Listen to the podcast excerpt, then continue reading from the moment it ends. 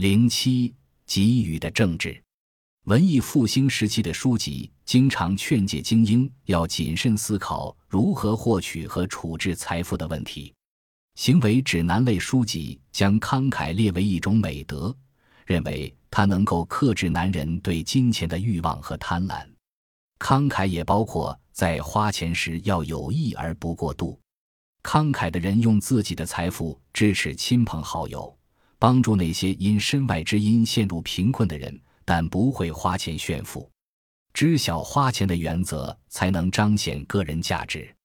对统治者而言，注重适度花费也被视为一种格外重要的品质。巴尔德萨卡斯蒂利奥内的《廷臣论》是这一时期主要的贵族价值手册。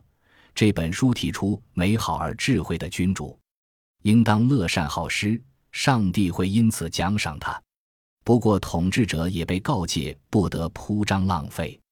伊拉斯谟告诫君主，在花销时要恰当而有节制，特别是绝对不能赏罚倒置。尼科洛马基雅维利以其特有的综合了现实主义和理想主义的思想而闻名。他曾警告说，慷慨的君主在花销时不应超出自己的能力，否则会导致资源枯竭，迫使他加税。而这又会压迫人民，并激起他们的仇恨。同样，常被视为现代怀疑主义奠基人的法国作家米歇尔·蒙田也告诫统治者，在行慷慨之举时要审慎，并注重正义，谨防杀鸡取卵。即使到了17世纪和18世纪，精英和统治者仍被告诫要行慷慨之道，但在给予时不能随意为之。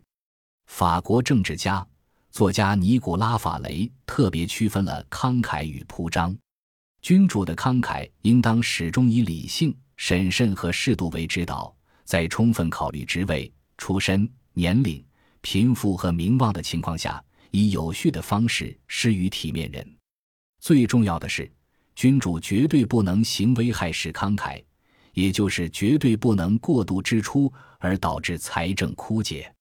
其他手册也表示，需要区分心腹阶级的一掷千金和长期以来公认的慷慨美德。